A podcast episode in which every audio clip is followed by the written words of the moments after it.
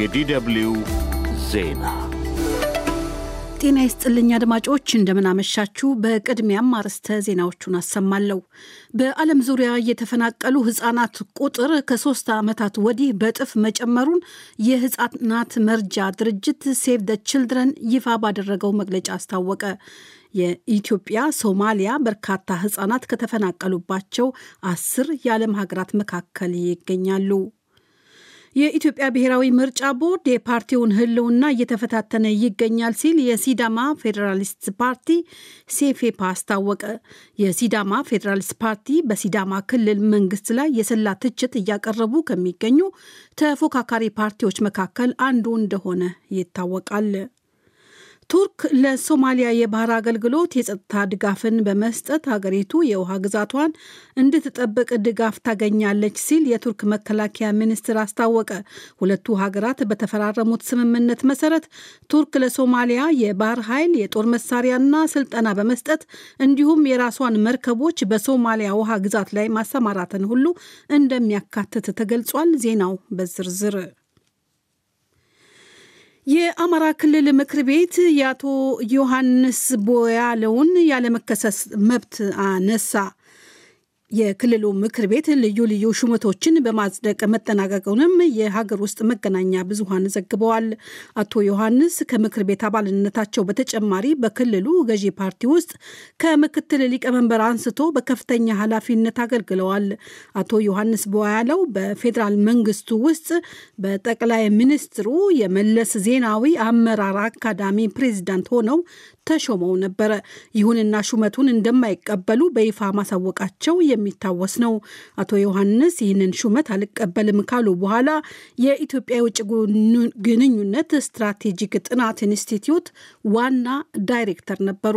አቶ ዮሐንስ ቧያለው በአማራ ክልል የተከሰተውን ግጭትና አለመረጋጋት ተከትሎ በተጣለው የአስቸኳይ ጊዜ አዋጅ ተይዘው ለወራቶች በእስር ላይ እንደሚገኙ ይታወቃል። በዓለም ዙሪያ የተፈናቀሉ ህጻናት ቁጥር ከሶስት ዓመታት ወዲህ በእጥፍ መጨመሩን የህጻናት መርጃ ድርጅት ሴቭ ዘ ችልድረን አስታወቀ። በቅርብ ጊዜ የተደረጉ ጥናቶች እንደሚያሳዩት ከጎርጎሮሳውያኑ 2010 ዓመት ጀምሮ ከመኖሪያ ቤታቸው የተፈናቀሉ ህጻናት ቁጥር በእጥፍ መጨመሩን ሴቭ ዘ ችልድረን አሳሳቢ ብሎታል። እንደ ድርጅቱ በዓለም አቀፍ ደረጃ የተፈናቀሉ ህጻናት ቁጥር በግምት ከ50 ሚሊዮን በላይ ሆነዋል።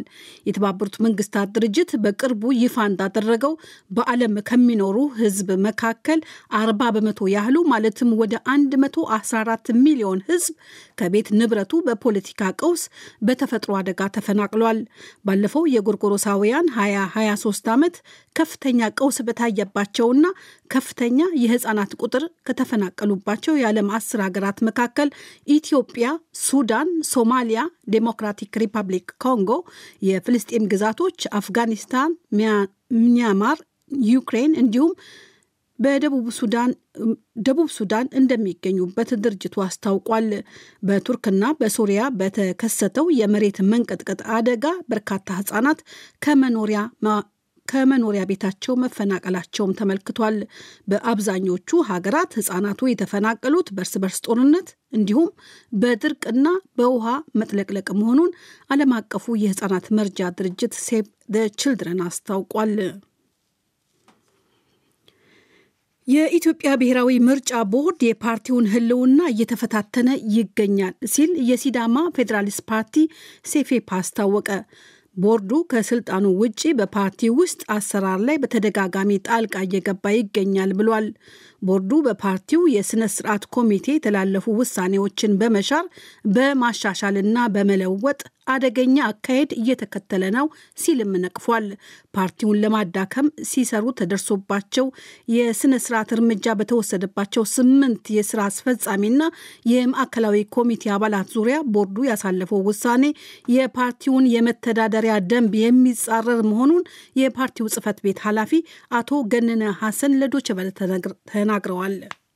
ከዚህ በፊት በተለያዩ መልኩ ፓርቲውን ለማፍረስ እና ፓርቲውን ህልውና አደጋ ለመጣል ሲንቀሳቀሱ የነበሩ አካላት ላይ በፓርቲያችን ህግና ደንብ መሰረት እርምጃ ወስደን ነበረ። ምርጫ ቦርድ ህጉንና ስርዓቱን ባልተከተለ በፓርቲ ውስጥ ጣልቃ በመግባት ያልተገባ ውሳኔ እየሰጡ ቆይተዋል እና ምርጫ ቦርድ እንዲታረምና ቁጥጥርና ኦዲት ኮሚሽን የወሰነው ውሳኔ መቀበል ያለበት እንጂ ምርጫ ቦርድ እንደዚህ አድርግ እንደዚህ አድርግ ብሎ ፓርቲውን ውስጥ ጣልቃ ገብቶ ውሳኔውን ለመሻር አይችልም። የፓርቲውን ቅሬታ አስመልክቶ በዶቸ ቨለ የተጠየቀውና በኢሜይል ምላሽ የሰጠው የኢትዮጵያ ብሔራዊ ምርጫ ቦርድ የኮሚሽኑን ጽህፈት ቤት ውሳኔ የተሰጠው የቅርብ ማስረጃዎችን መሰረት በማድረግ ነው ብሏል።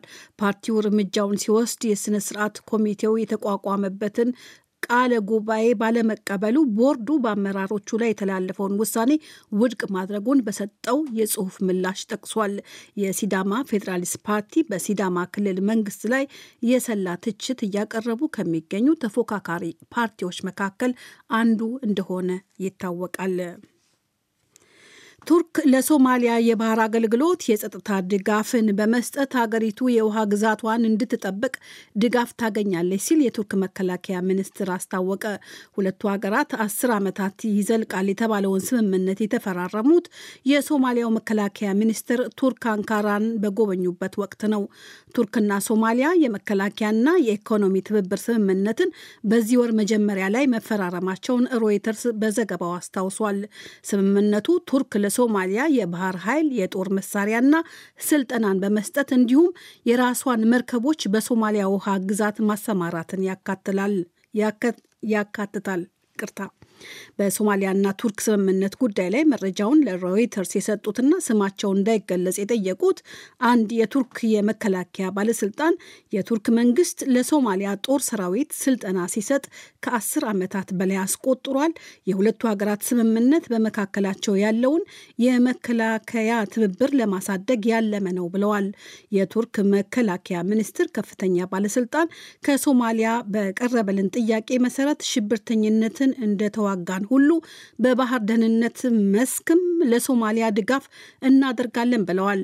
ሶማሊያ በግዛቲቱ ውስጥ ህገወጥ የውሃ ላይ ድርጊቶችና ሽብርተኞችንን ለመዋጋት እንዲያስችላት አቅሟን እንድታጎለብት እንደግፋለን ሲሉ ስማቸው እንዳይጠቀስ የጠየቁት የቱርክ የመከላከያ ሚኒስትር ከፍተኛ ባለስልጣን ለሮይተርስ ተናግረዋል።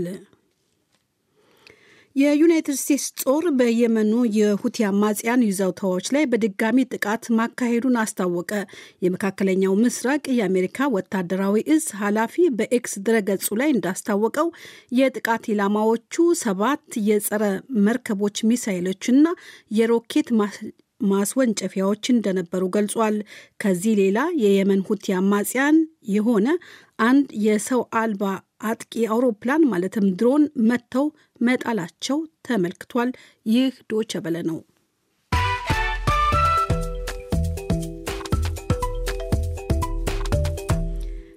ከዶቸቨለ የምሽቱን የዓለም ዋና ዋና ዜናዎች ለማብቃት ርዕሰ ዜናዎቹን በድጋሚ እነሆ።